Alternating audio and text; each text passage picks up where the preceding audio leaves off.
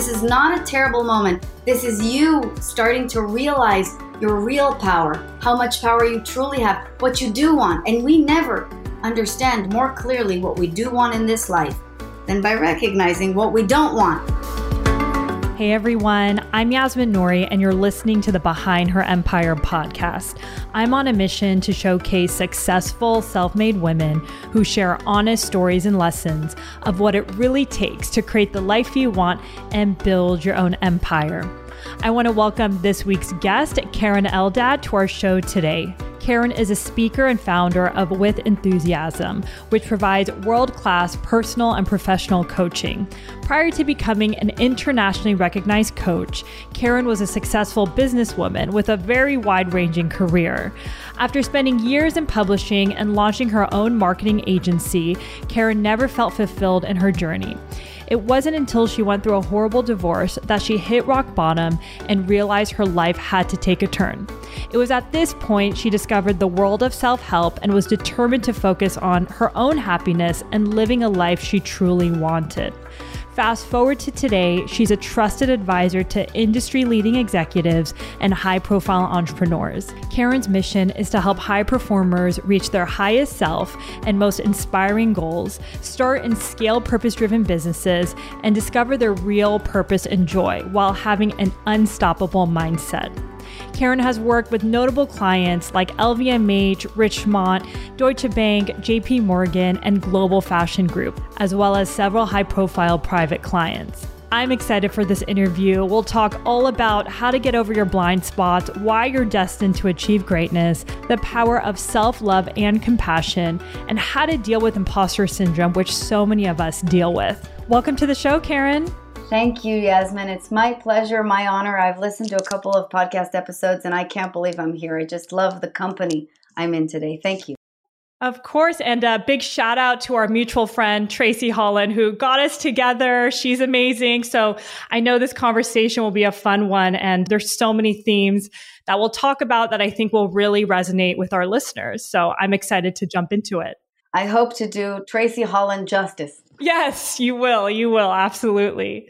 So I'd love to start with your childhood. For you, you've had a really interesting upbringing. You're a daughter of a diplomat, lived and traveled to so many different countries. Can you share more about what your childhood was like and how you think it's really impacted you as a woman today? I don't particularly believe that childhood really has a tremendous effect. I think the synthesis of it is what has a tremendous effect. So, the first thing I want to say is I had a great childhood. I was extraordinarily lucky. I was born to a family of, yes, immigrants, like all of Israel at the time. I'm Israeli, but very, very successful immigrants, hardworking immigrants, kind immigrants, middle class immigrants. We had everything that we could possibly need. I had all the Madonna tapes and CDs as soon as they came out, Yasmin. So, I was extraordinarily lucky to be living in that time, the 80s and the 90s, which were, I think, relatively stable times, also globally speaking. So all of the dreams were available to me. And I was particularly fortunate that in my family, my father pursued the career of diplomacy because as a diplomat, we moved every two or three years to a different country. Of course, there's a lot of resentment through that process. Children do not like to be moved. However, because I've been blessed, like Tracy Holland, with a preternaturally extroverted behavioral style, I loved, very quickly grew to love my new circumstances. And this shaped really my worldview in a couple of ways. The first is I speak many languages. To this day, I am fluent in five languages. And this has allowed me to understand people on another level and to communicate with people around soccer and the Eurovision. And no matter what your country's about, I know something about it. And that's given me a, a unique way of relating to people. The second is to help me kind of understand that we're all more alike than we're unalike. And the third, I think, is to make me kind of resilient because unlike being attached, third culture kids, that's what we're called, those of us who grow up in host countries and don't have an identity around patriotism. I know this is a little bit of a foreign stretch for a lot of people we kind of belong everywhere. And when we belong everywhere, we're just a little bit more malleable in our style. We're less attached. And that gives you some freedom and some generosity towards others who might be a little bit more clinging to an identity. So this was a marvelous way to grow up and really gave me or informed me of a worldview that I think might be a little broader. But that doesn't mean that I didn't also grow up with a lot of the garbage that we all grow up with. Yes, childhood matters, but no, it doesn't. As in, at some point, we all become sanguine grown ups. And those grown ups have to decide what they want to do now with this life that they have now. And to do that, the best thing you can do is try to get the best meaning of the past. So even to find the value in the more detrimental area of childhood so that you can move forward into something that's free. I think that's really powerful and gives us good perspective in terms of really associating a different meaning with the hardship in your life and synthesizing that in your own head, I think is critical for you to tap into your potential and superpowers that you have, which I know you talk a lot about. So I want to shift gears a little bit and talk about your early adult life. I know being the good Israeli that you are, you moved back home to Israel and joined the army and afterwards got your master's. And you've opened up about how you didn't exactly know what you wanted to do in your life at that point but you knew what you were quote unquote supposed to do. A lot of people, I'm sure listening, including myself, really resonate with that and have gone down the path of what we're supposed to or required to do. I'd love to hear more about your journey and early career. Well, you said a mouthful there. Yes, you've completely touched into when we say everyone, we are generalizing. There are a few very, very lucky individuals who are brave enough to do what they truly want to do and to know what they truly want to do very young. This is not the overriding case. And I hope everybody listening in here does tap into what we're saying because they relate to it and they are more likely to relate to it than not. And here's why.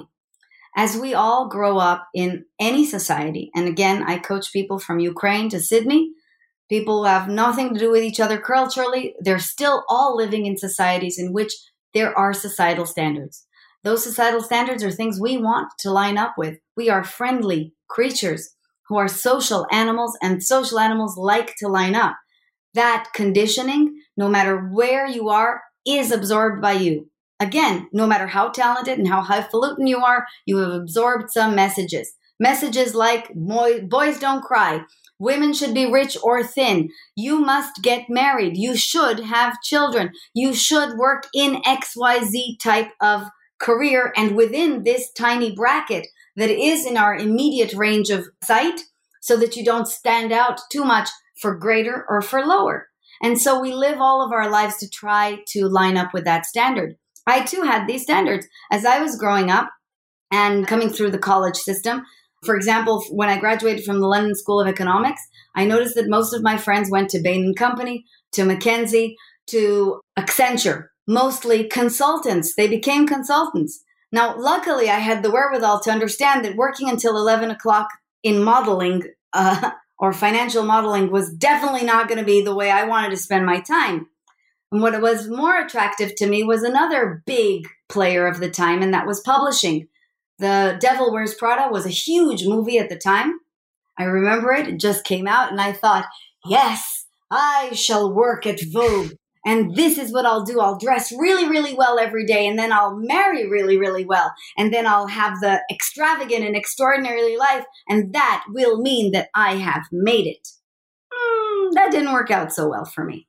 And I'll tell you why. It's because it was exhausting. It was trading so heavily on trying to line up that I wasn't really spending that time trying to figure out who I really was and what I truly wanted, what I really wanted to belong to, what my life should actually look like if it were according to that little girl who once loved dancing in her room to Madonna.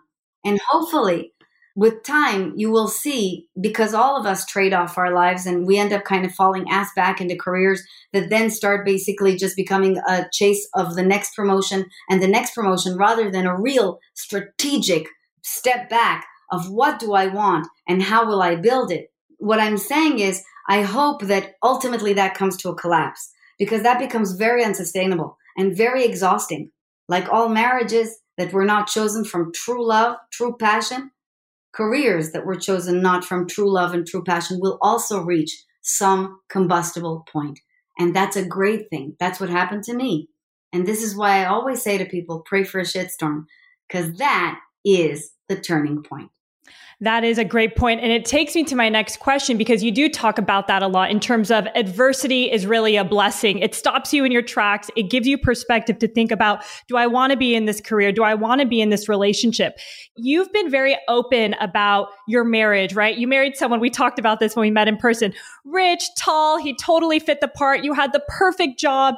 And at some point, the relationship was toxic and you wanted to get out of that. So can you kind of talk us through some of the tough times you went through because I think there's so much there that really pushed you into the world of self help and coaching, which I think a lot of people will also resonate with. I love this question. Let me tell you the story. Let's back up for a second. Beep, beep, beep. I'm going to paint you an Instagram picture of what my life was like at 32, 33. I'm married to a tall guy with no chest hair. These are very important things. Who speaks three languages and works for a big bank and wears beautiful suits and always matches his tie to my dress. We looked great on Instagram. I remember sitting next to gaggles of girls at brunch, Yasmin, and they would come up to me and say, You're so lucky. And I was like, Yes, I am, except deep down inside, just like the Britney Spears song, I knew that everything in my life felt awful. And that is not an exaggeration. I would go home to the nicest house I've ever lived in, and I was sleeping in the library because I could not tolerate being around him because he hated cats. I love cats. My pets were not going anywhere. And he was so mean to me. It's almost hard to describe even today how many comments I endured about the fatness of my thighs and the ridiculousness of my friends and the silliness of my abilities, which was absolutely breathtaking to think about in hindsight because, with due respect, I went to better schools. I had fantastic friends, relationships that have endured since then and will endure through the test of time. And I know today what my worth is, whether or not I weigh two extra pounds.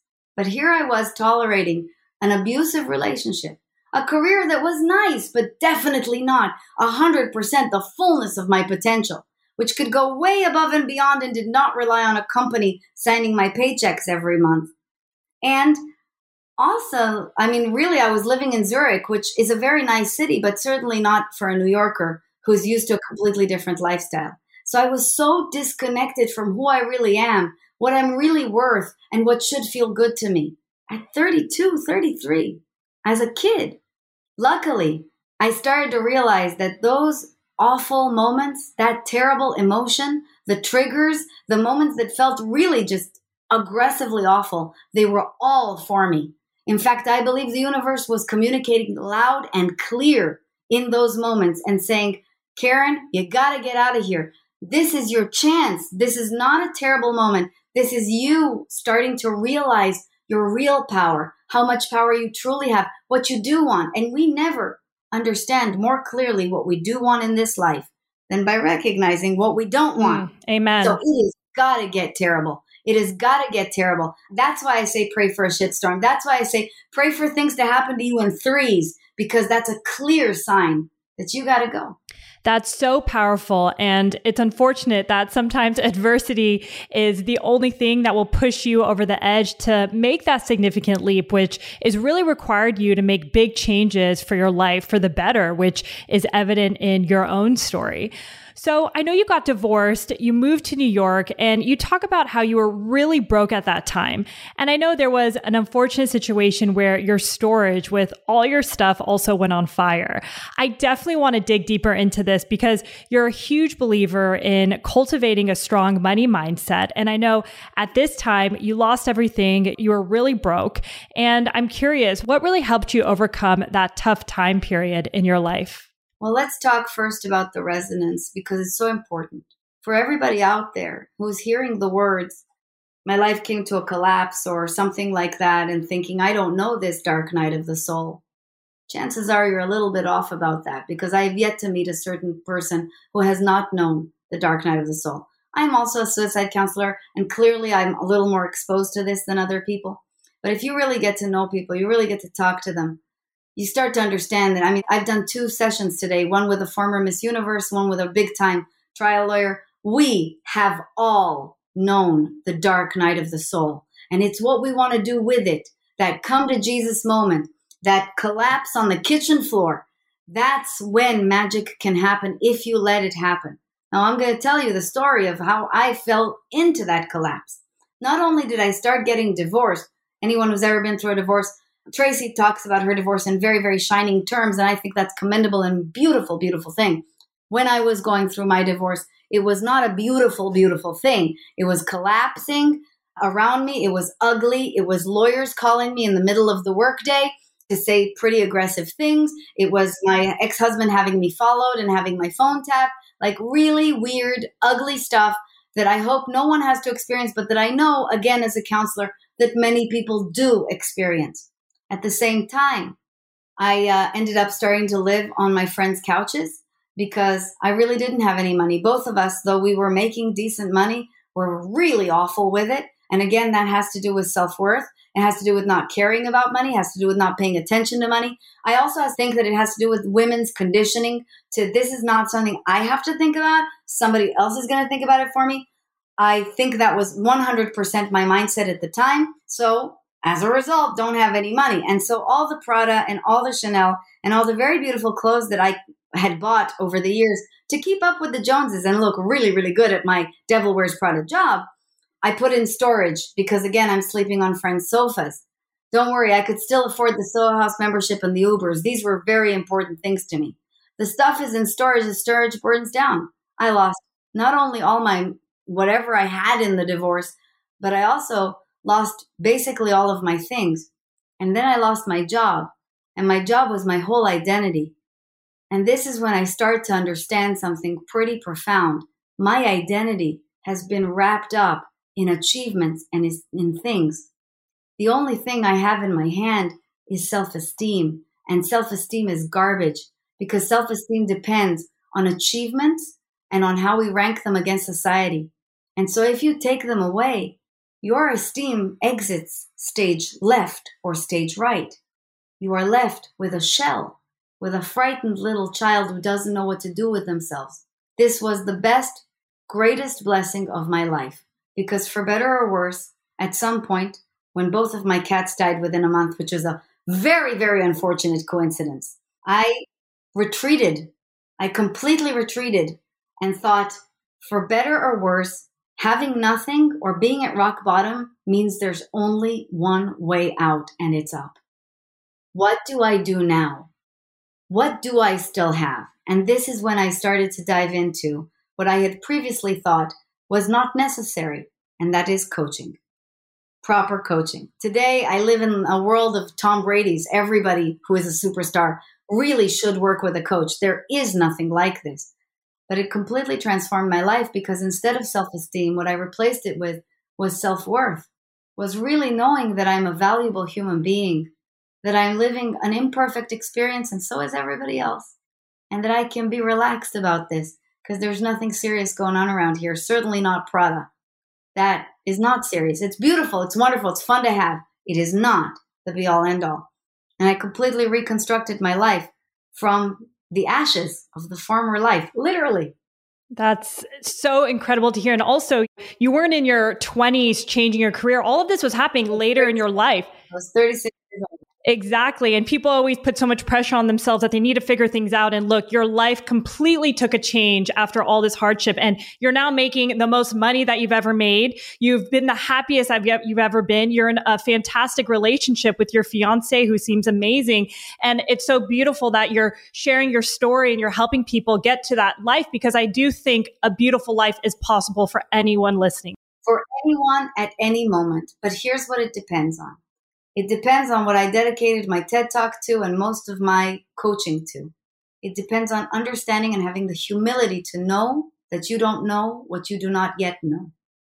To really have faith that the universe is about to offer you a blessing way, way greater than what you can see in this moment.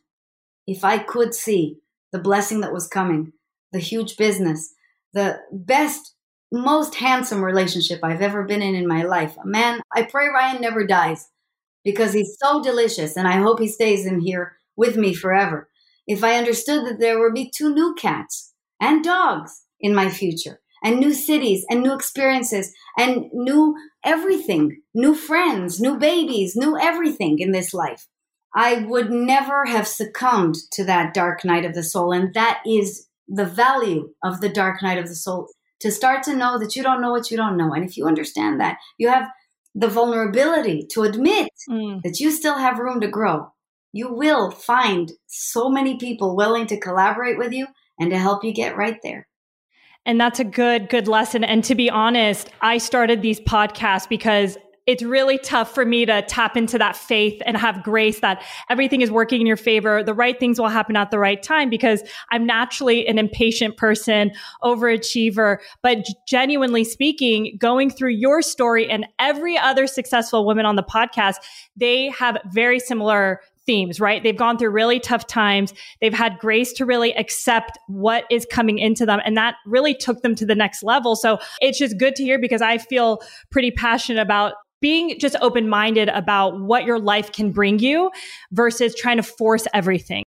Let's make a really underline this point. It's so important. Everyone listening to Behind Her Empire is building an empire.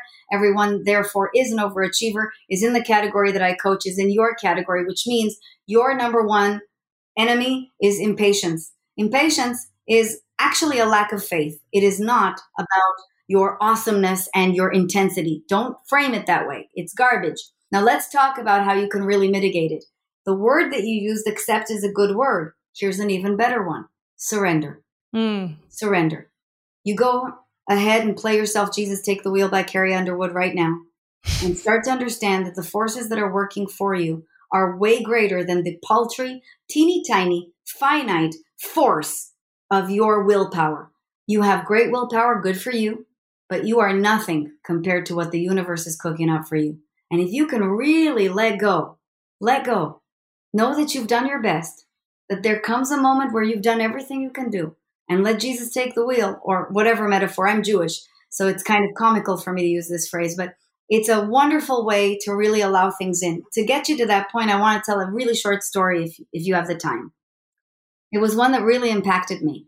I was listening to Oprah, the great one, tell a story about the color purple and how she came to be in the movie. She was a regular person, hard to imagine, but there was a time when Oprah was unknown by anyone.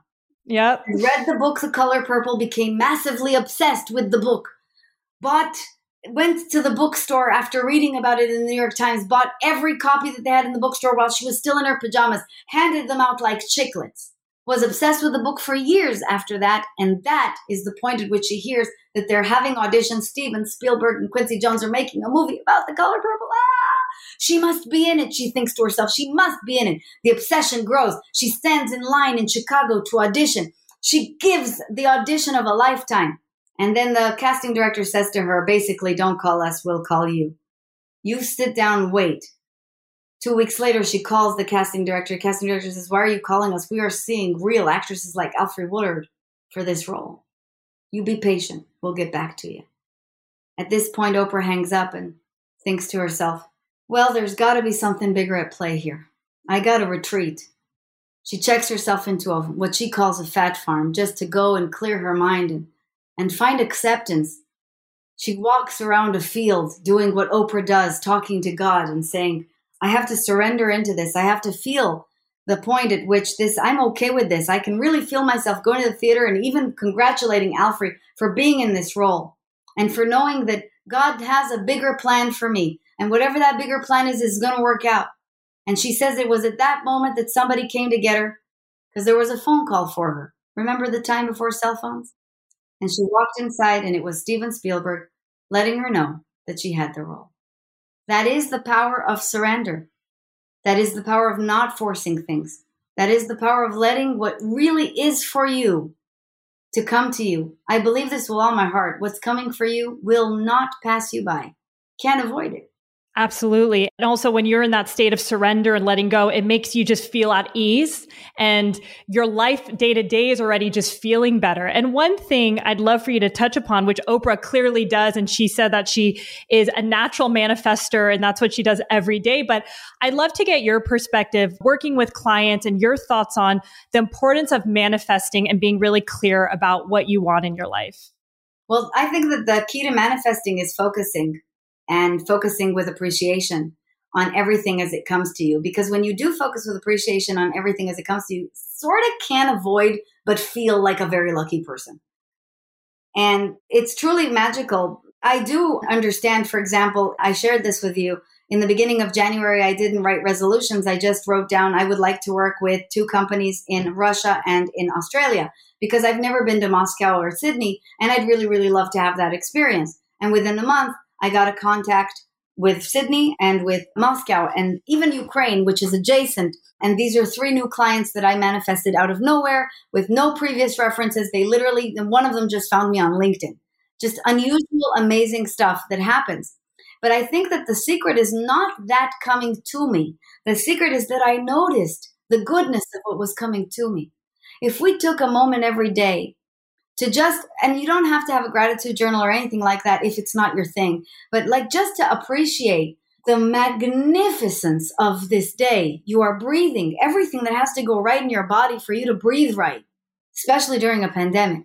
The wonderful weather that you're having today the ability that you have had to create all of the beauty around you. You just said, for example, right before this interview started, you guys redid the second bedroom as an office. You are blessed with a second office, something you did not have before. Then you start to realize that really everything is a manifestation. And it's always a, a response to your appreciation. By the way, by the same token, it can be a response to your shitty, shitty mood. Have you ever walked into a meeting room in a bad mood? Mm-hmm. As chaos usually followed? Yes. That's a manifestation too. That is when we start to really recognize that we are all glorious creators, but we're always creating in recognition of our emotions. So you really want to get those up and up. You really want to get a hold of why you do what you do and start working with it more deliberately so you can manifest more deliberately.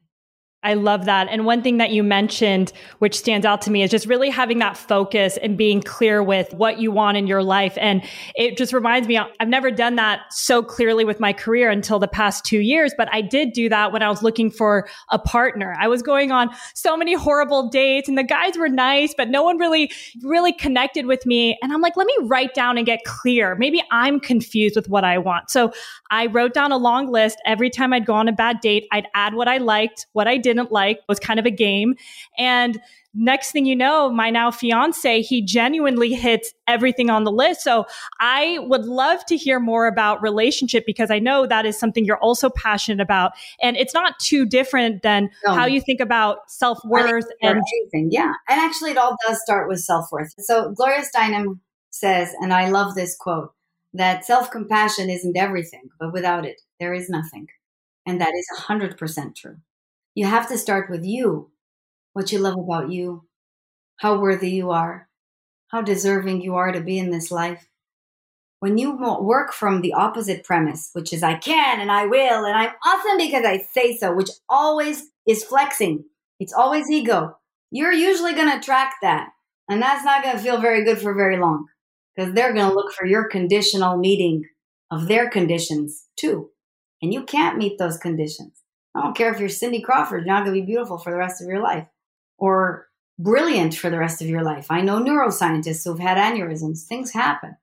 But to love yourself and to love the experience of this life is the precondition for absolutely everything because it teaches you to see a certain way. And when you see a certain way, you cannot help but focus the right way. So let's talk about starting your business first. Starting your business first is you can look at it both ways. You can say, it's not here and I can't believe it's not here yet. And look at all these pipsqueaks on Instagram. They're obviously doing better than me. Or look at the progress I've made today. And I've had a brilliant idea. And I've done some incredible things in the past. And I can do some incredible things in the future. And I keep crossing paths with people who are more and more high level. That's got to be a sign of my good fortune.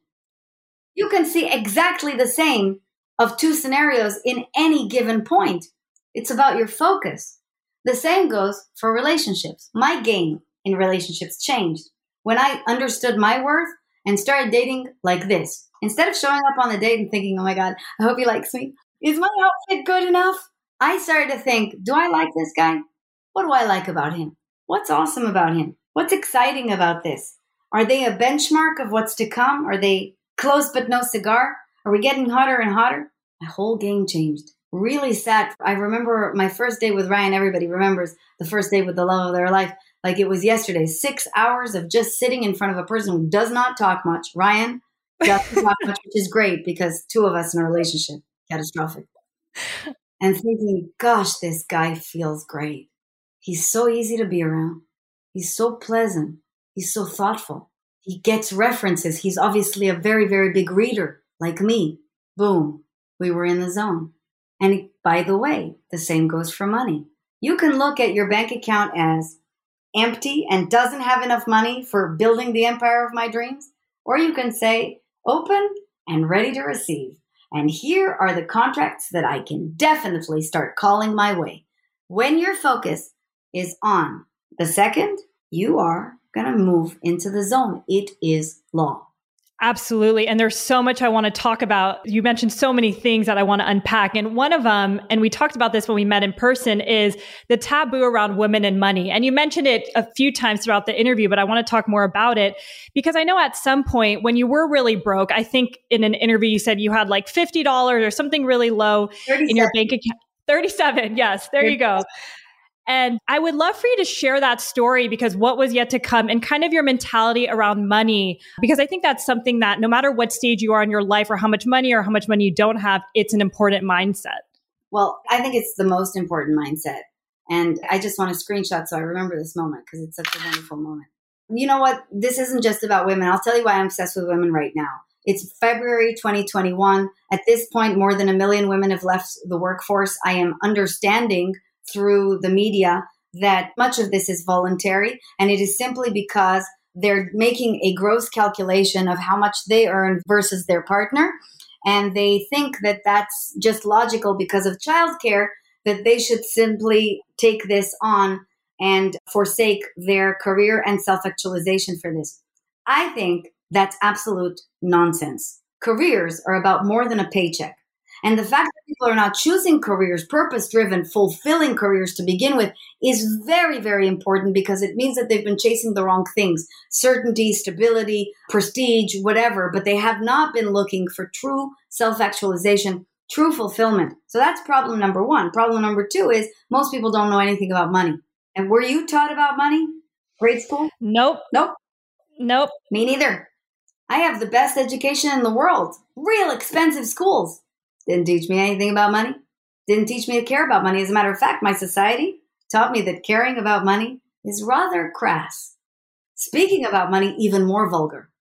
So really try to stay away from it.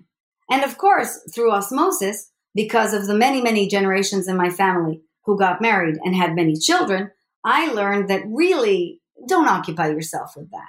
It's okay. Other people will take care of it for you. Marry rich.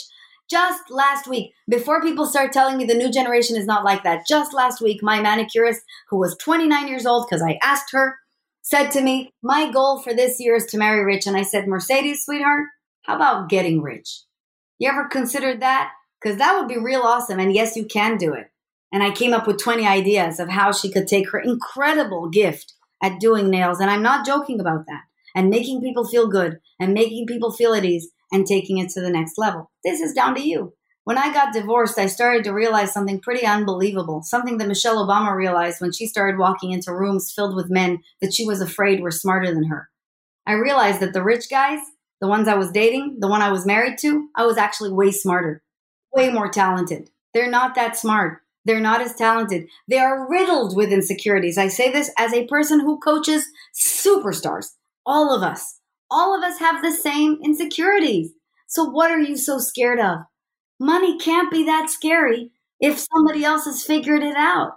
This is the beginning of the turn for me. And that's when I start reaching for wonderful books that I hope you put in your show notes. The Science of Getting Rich by Wallace Wattles. Itty bitty book, kind of offensive, unless you're really, really ready to hear the words, you will not have a happy life unless you're rich. Number two, Think and Grow Rich by Napoleon Hill, which is a masterpiece. And number three, You Are a Badass at Making Money by Jen Sincero, which is also P.S. hilarious. Chapter five, I still laugh every time I read it, and I revisit that book often. So I've read these books. My mindset has completely changed about money. I start thinking about money not as some portfolio to accumulate and to guard with my life, with dragons, but more like oxygen. In and out, in and out, in and out. There's a wonderful moment in your interview with Tracy Holland, which was masterful, by the way, that I hope everybody listens to, where she talks about the majesty of her really caring so much about her portfolio to moving into this relaxed state. In and out, in and out, in and out. I really shifted from my bank account is empty to open and ready to receive. And so there came that day where I was supposed to pay my rent, but I had $37 in the bank. This is a very familiar occurrence for me at that stage because that's how I'd been living my life. Make money, spend money, make money, spend money, make money, spend money. And I realized that I was not going to freak out. That was the first big shift. I could freak out, but it wasn't going to help me. Number two, I could choose to see it differently open and ready to receive.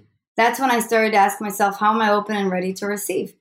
And so I sat down and I did an exercise that I teach everybody today. Write 20 action steps that you can literally create to bring you closer to your goal, which at that time was figure out how to pay for my rent. And I wrote out a couple of names of people with whom I was already liaising who might be closing a contract with me, things that I could sell immediately on eBay that would help me close that gap, sell a kidney, believe it or not, that was on it, look in the sofas for loose change, check out my credit cards. I know they're maxed out, but that must mean that there's miles there.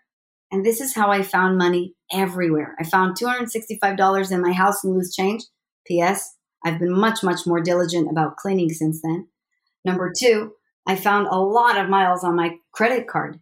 So then I decided I got $265 and I've got a bunch of miles. Why be broke in New York where it's cold if I can go be broke in Miami? So I booked myself a first class ticket to Miami. And on that plane, I found myself sitting next to Lilia Estefan, was a huge Latin American star.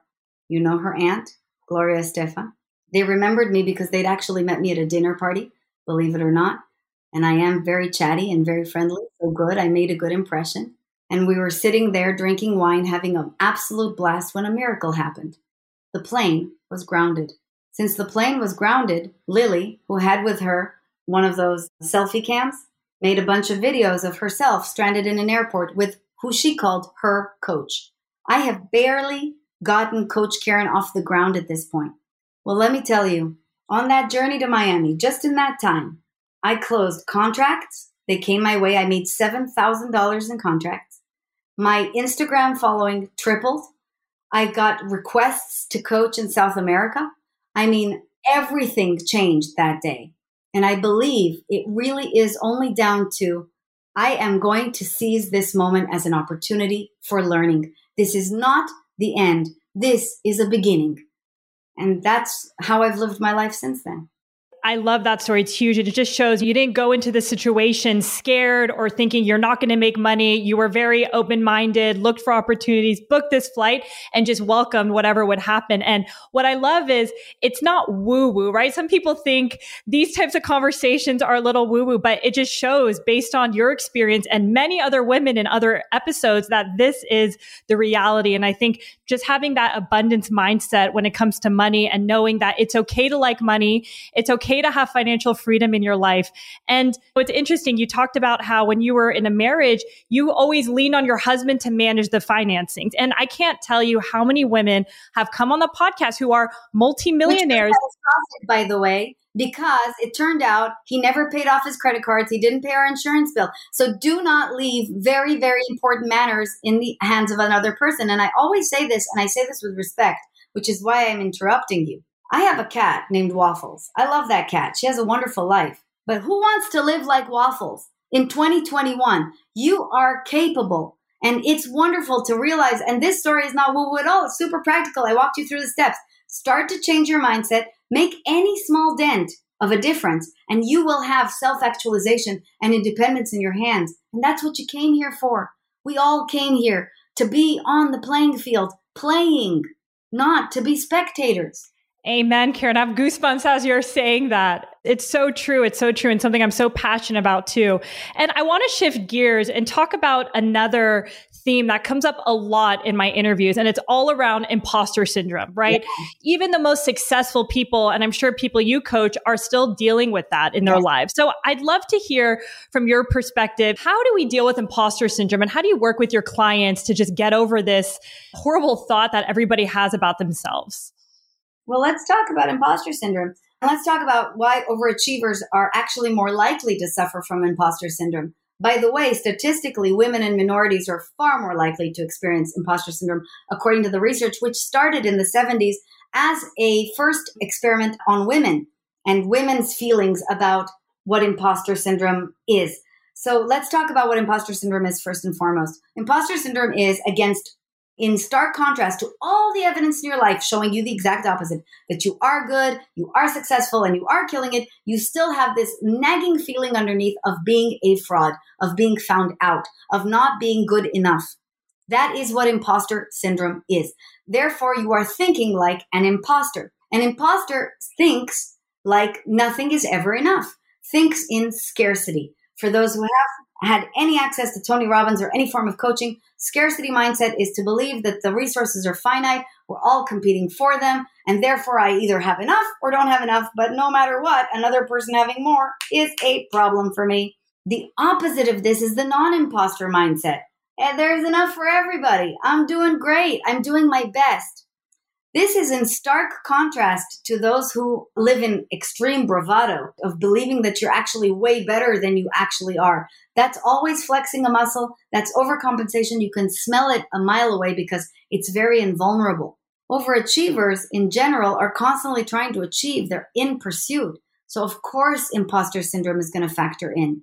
And it's going to factor in in four different ways. So, for those out there who don't like the word imposter and automatically think it doesn't apply to you, let me talk about the four ways in which imposter syndrome does show up and you're likely to actually experience it. The first form of imposter syndrome is know it all syndrome, know it allitis.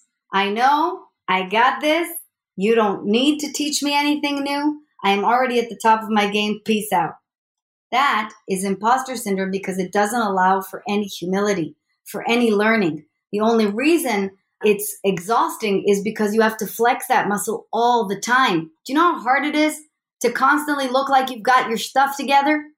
I do not understand how any of these people on Instagram who are constantly perfect don't like freak out the second they're discovered because no one's got it all together. That's ridiculous.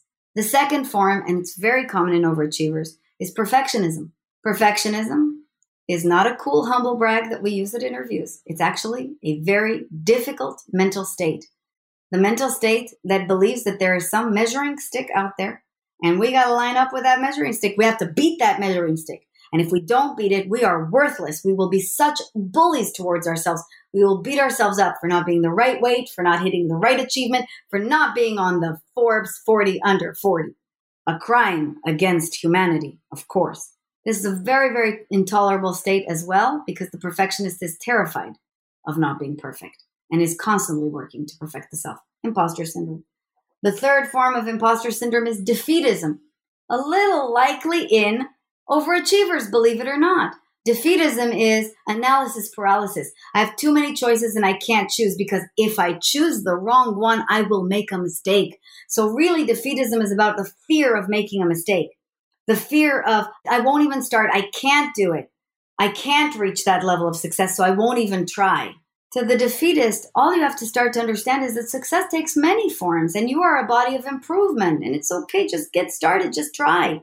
It's another form of perfectionism, by the way. It's just a little bit more melancholy. And the fourth, and this is my favorite, is workaholism. Workaholics are also suffering from imposter syndrome because if you didn't, why the hell are you working so hard? Because your real deep down belief is that if you don't work so hard, you'll either have to face whatever you need to face in your life or everything will go to crap. This is not true. If you have a stable and solid business, you can take a month off easy. Nothing's going to happen. You could take your 500,000 followers away tomorrow. I'd still be Coach Karen. I'd still have my my ability to coach, my ability to do this work, my knowledge. My leverage did not start yesterday. For all of these, there are many different solutions, but I'd like to offer two. The first is realize how much leverage you have. Really spend time appreciating your leverage. You did not start working, start doing, or start being yesterday. You have done a few wonderful things. Do not forget that. Don't let recency bias, the bias we have towards the last thing that happened to us, or this tiny sliver in time, collapse your magnificent achievements over the course of a lifetime or the arc of history. And the second is kind of morbid, but it's great. It's reflect on your mortality a little bit more. My very good friend Gigi died when we were 37. My friend Anne Cecile died recently. She was 39. This is terrifying stuff, but it's really helped me focus on we are not promised tomorrow. None of us is. And that's a beautiful thought because every day, therefore, is a gift. So why live it being freaked out about anything? I'm just digesting everything that you're mentioning, taking mental notes, but I so agree. And I think I clearly have imposter syndrome. And to your point, thinking about your mentality and just you have this one life, you don't know what tomorrow will bring. I think about that often. And I think it just puts certain things in priority whenever I get to that strange mental state or whatever I'm going through at that time. So I hope it moves you to what have I got to lose? Yes. That's true. And what's your worst case scenario, right? Oh, There's it's not as bad as you think. it's never. In fact, as a person who's been broken sleeping on sofas, I got to tell you, it wasn't that bad. I watched the entire series of Downton Abbey. yeah. It was a lot of fun in many ways. I love that. Well, there's so much that we can dig into here, but I want to get your perspective. And I'm sure this is, there's a lot that you can offer, but are there any, for someone who doesn't have a coach right now, any tactical tips or books? I know you mentioned a few books in terms of the money mindset that you would recommend our listeners to try or read because there's so much to dig into here. Absolutely. Coaching, world class coaching is expensive and should be. You get what you pay for. And you elevate yourself to the frequency of that when you're ready to do it. I hope that everyone finds themselves ready because there's nothing more game changing. But in the meantime, we are living in a world filled with podcasts like yours, YouTube videos, incredible abundance of wonderful books. Yes, some are garbage, but yes, some are wonderful, wonderful books that will already begin to expand your mind. The first book that caught my attention, the first one while I was going through the divorce, was The Seven Habits of Highly Effective People by Stephen R. Covey. If you read it 20 years ago, read it again. It is a fountain of knowledge, a fountain of wealth. There is access to so much. Just begin by accepting these doses of inspiration every day with whichever voice resonates with you and watch your life transform. I haven't read that in eight years. I'm going to go get the book and reread it because I think it's a classic and such a good one for sure. Well, Karen, I want to close on one last question that we love to ask all of our guests. Wealth means so much more than money, and everybody has their own definition of wealth. At this point in your life, what does wealth mean to you? Wealth means one thing, and that is the only thing that anybody really wants. I challenge everyone out there to probe what they want or what they think they want and they'll find that really the reason they want that thing is only one thing, and that is happiness. Wealth is genuine happiness, which is available to absolutely all of us, even those who were preternaturally more disposed to a more melancholy disposition. We can all become very, very happy and happy most of the time. And here's what happiness means it is not a silly word or a word that has to be specified. It simply means, and this is the Esther Hicks or Abraham Hicks definition, which I love, satisfied with what is and eager for more. Like the end of a great meal. I had a great meal and I'm super excited to eat again when I'm ready. That is what happiness truly is. And it implies two things. Number one, you are not fixated on what you don't have. You are satisfied with what you do have. And number two, you're frisky you still have much to grow, much excitement about the growth, but not freaking out about the growth. This is a wonderful and ideal state, and I wish that for everybody out there. And the only way to get there is this be easy on yourself. You're doing way better than you think. Beautiful, Karen. Thank you so much for joining us today and sharing all your wealth of wisdom. We'll definitely have to do a part two because there's so much for us to continue to talk about. It was such a pleasure. Thank you so much for having me. Thank you so much for listening to this episode of Behind Her Empire. If you enjoyed this conversation, it would mean the world to me if you would consider leaving a review or even sharing this episode with someone who might be inspired to create their own empire. To stay updated on new episodes or join our private community, visit behindherempire.com to sign up. We send inspiring and short emails every week to your inbox. I'll see you next week. And until then, remember, you're always in charge of your own destiny, and it's never too late to start your own empire.